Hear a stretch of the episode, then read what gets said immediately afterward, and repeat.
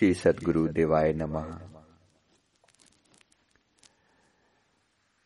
सदगुरु की वंदना करते हुए हमारे शास्त्रों में खूबसूरत उल्लेख हैं। हम सभी ने सुना है ये गुरु ब्रह्मा गुरु विष्णु गुरुदेवो महेश्वरा। गुरु साक्षात् परम ब्रह्म। तस्मै श्री गुरुवे नमः। तस्मै श्री गुरुवे नमः। मेरी सदगुरु ब्रह्मा हैं, जो मेरे हृदय में अध्यात्म का बीज बोते हैं। मेरे सदगुरु विष्णु हैं, जो उस बीज से जो पौधा निकलता है, उसकी रक्षा करते हैं, उसको पालन पोषण करते हैं, उसको सूरज की धूप, पानी और धरती का प्यार देते हैं। और मेरे सदगुरु महेश्वर हैं, जो मेरे अध्यात्म के पौधे की आसपास जब खरपतवार उग जाती है, जब रुकावट आती है, तब सदगुरु महेश्वर बनकर, भगवान शिव बनकर विध्वंस करते हैं नकारात्मक शक्तियों का नेगेटिव पावर्स का। तो सतगुरु ब्रह्मा, विष्णु, महेश तीनों का रूप है। और फिर गुरु साक्षात परम ब्रह्म तस्मय श्री गुरुवे नमः। ऐसे सदगुरु की मैं वंदना करता हूँ जो साक्षात पर ब्रह्म परमात्मा है। ब्रह्म तक ये सारी सृष्टि है। लेकिन परब्रह्म माने इस ब्रह्म से पार, इस विस्तार से परे वो तत्व जिससे ये ब्रह्म का विस्तार पैदा हुआ है। एक जगह और गुरुदेव की महिमा में लिखा है, कोटिक सूर्य लजावते, सतगुरु तेज निहार, ज्ञान भान पर गासिया जाका वार न पार, कि करोड़ों सूर्य एक साथ भी उदय हो जाएँ। कहते, कोटिक सूर्य लजावते, सतगुरु तेज निहार। वो भी मेरे सतगुरु की तेज के सामने ठहर नहीं सकते। उन्हें लज्जा आती है, उन्हें शर्म आती है कि गुरुदेव का तेज इतना ज़्यादा है कि करोड़ों सूर्यों से बढ़कर है। ज्ञान भान पर गासया जाका वार ना पार ज्ञान रूपी ऐसा महासूर्य उदित हुआ है जिसका कोई वार पार नहीं है। सतगुरु इसी प्रकार परम तेजोमय होते हैं। गुरुदेव का सुंदर मुखड़ा देखकर हृदय इस प्रकार से पुलकित होता है। मानो सूर्य देव को देखकर सूर्यमुखी का पौधा उसमें नई जान आ जाती है। वो जो मुरझाया पड़ा था सारी रात, सूर्य के दर्शन करते ही सूर्यमुखी का पौधा एकदम खिल उठता है। अपनी प्रचंड ऊर्जा के साथ खिल उठता है। सदगुरु को देखकर इसी प्रकार सेवक के हृदय में महान प्रेम जागता है, उष्मा जागती है। मेरे सदगुरुदेव भगवान, एक बार सुबह की श्री आरती पूजा हम अपने गुरुदेव की जो करते हैं, गुरुदेव का मंदिर है मध्य प्रदेश में, और वहाँ श्री मंदिर से गुरुदेव बाहर आ रहे थे। उस समय थोड़ा लेट श्री आरती होती थी। गुरुदेव बाहर आए, लगभग साढ़े आठ के करीब समय था, गर्मियों के दिन थे। तो साढ़े आठ बजे गर्मियों में तो सूर्य देव काफ़ी प्रचंड उष्मा के साथ रोशनी के साथ प्रकट हो जाते हैं। गुरुदेव ने दृष्टि डाली सूर्य देव की तरफ़ और बड़े ही भोलेपन से फरमाया न जाने किस मोज में थे गुरुदेव किस भाव में थे? हम तो नहीं जान सकते ना कि उनके अंदर क्या चल रहा था। हमारी इतनी लेवल कहा? तो गुरुदेव सूर्यदेव की तरफ़ फरमाते हैं, देखकर फरमाया कि आज ये एक ही लाइट जलाई है, बाकी लाइटें नहीं जलाई। हैरान हो गए सब सेवक ये सुनकर कि गुरुदेव क्या फरमा रहे हैं, एक ही लाइट जलाई है, एक ही बल्ब जलाया है, बाकी लाइटें नहीं जलाई। बड़ी हैरानी हुई ये बात सुनकर गुरुदेव क्या फरमा रहे हैं? गुरुदेव कुछ समझ नहीं आया। सेवकों ने विनती की प्रभु समझ नहीं आया। गुरुदेव मुस्कुरा दिए। शायद हम लोगों की अवस्था देखकर कि ये लोग किस अवस्था में हैं। लेकिन ये नज़ारा भूलता नहीं है आज भी याद आ जाता है कि प्रभु किस अवस्था में होते हैं कि इतना तेज सूर्य चमक रहा है। और गुरुदेव के लिए वो एक लट्टू की तरह से, एक लाइट की तरह से है। फरमाते हैं, बाकी लाइटें नहीं जलाई। इसका अर्थ है कि जिस दुनिया में वो प्रभु होते होंगे, वो दुनिया कितनी प्रकाश में ही होती होगी और उनके सामने हमारा इस संसार में जो हमारी रोशनियाँ हैं, हमारे संसार के जो प्रकाश हैं, वो उनके सामने किस गिनती में आते होंगे? गुरुदेव, इसी प्रकार सेवक के हृदय में जब आकर विराजमान हो जाते हैं तो वहाँ का सारा अंधकार दूर कर देते हैं, परम प्रकाश कर देते हैं।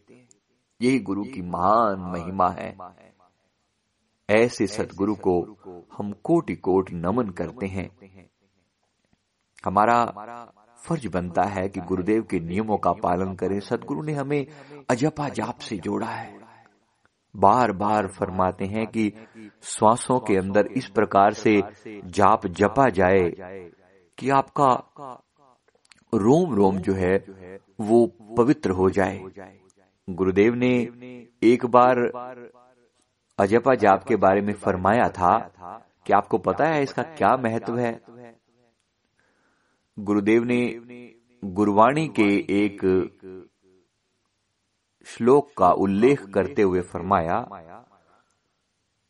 कि गिनती सत करोड़ होंदी एक बार जे आवे जावे सा वाले।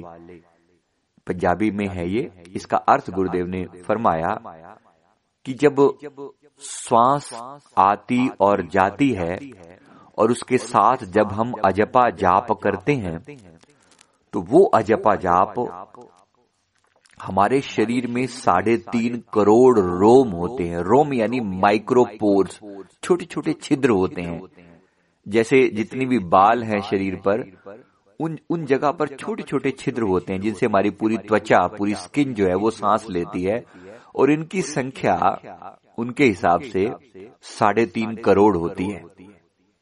और जब हम ऑक्सीजन इनहेल करते हैं, श्वास भीतर लेते हैं तो ये श्वास जो है, ऑक्सीजन जो है, इन साढ़े तीन करोड़ रोम के थ्रू पूरे शरीर के अंदर व्याप्त हो जाती है, सारे शरीर को चेतना देती है।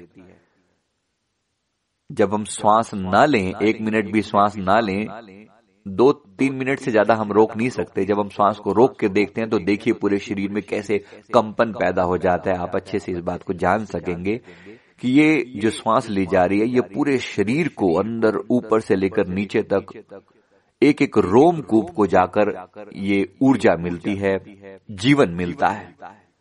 तो साढ़े तीन करोड़ रोम में श्वास आती है और जाती है। तो गुरुदेव ने फरमाया कि साढ़े तीन करोड़ में जाना और आना सात करोड़। मेरे सदगुरु ने फरमाया कि सात करोड़ बार कोई इंसान मुँह से जपे और एक बार अजपा करे तो अजपा की इतनी महिमा है, तब भी तब जाकर बराबरी होती है।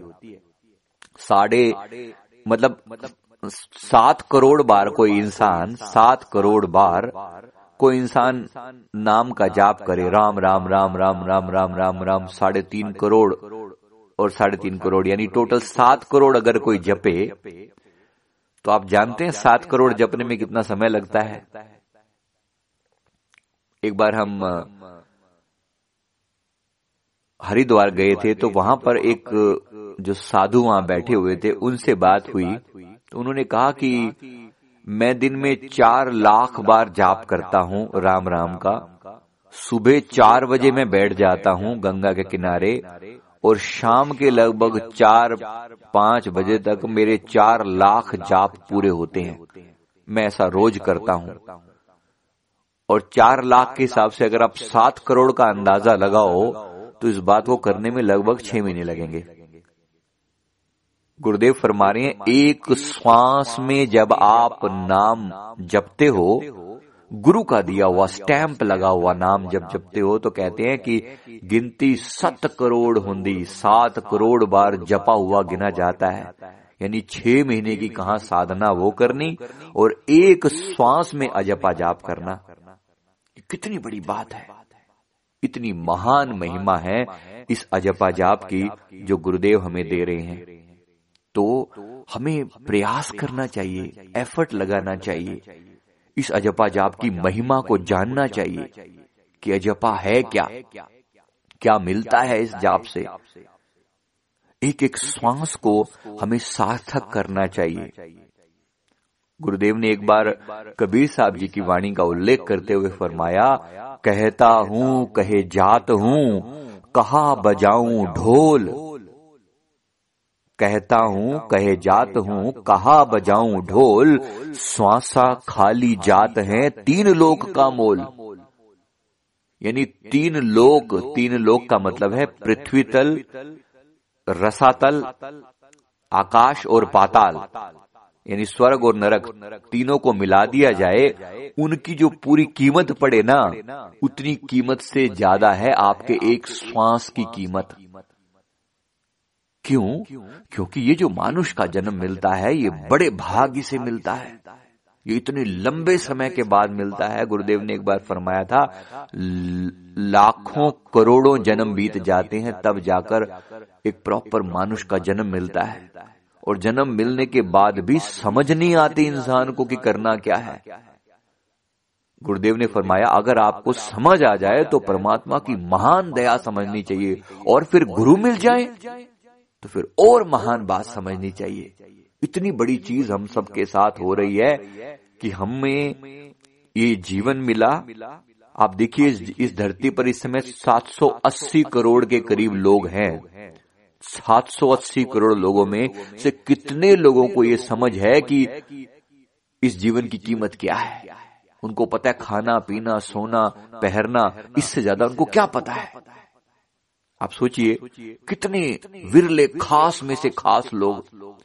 यानी हो सकता है कि कोई दस बीस लाख लोगों को समझ होगी। इससे ज़्यादा क्या गिनती गिन सकते हैं? दस लाख आउट ऑफ़ कितने? Out of 780 crore. तो कितनी गिनती कम है जिनको समझ आती है। और उनमें से भी कितने लोग प्रयास करते हैं? कितने लोगों को गुरु मिलते हैं? जब इतना महान अवसर मिला हो तो फिर छोड़ना नहीं है। ये बेशकीमती है, अनमोल है एक एक श्वास की कीमत चुकाई नहीं जा सकती। हर श्वास में हम प्रयास करें अजपा जाप करने का। गुरु मिले हैं, भगवान मिल गए हैं, नाम मिल गया है अजपा जाप मिल गया है, श्वासों के द्वारा जपा जा रहा है। बेशकीमती अब तक राम राम राम राम मुँह से करते थे या कोई भी नाम मुँह से लेते थे, आज अजपा मिला है। अजपा जाप, एक एक श्वास को सभी के सभी चक्रों को पावन करता है। साढ़े तीन करोड़ रोम में जाकर पवित्र करता है। सात करोड़ बार राम राम जपे का जो फल मिलता है, वो एक बार अजपा करने से मिलता है। इतनी महान महिमा है अजपा की। तो ऐसी जब कृपा हुई हो तो इस मौके को गंवाना नहीं है। हर श्वास में जपना है बार बार जपना है। सदगुरु दया करें, उनके इस नियम का हम खूब अच्छे से पालन कर सकें। जागत में सिमरण करे, सोवत में लव लाए। सहजो एक रस ही रहे, तार टूट नहीं जाए। कि एक बार सुबह भी जागते हुए भी सिमरण करे और सोवत में भी लिव लगाए।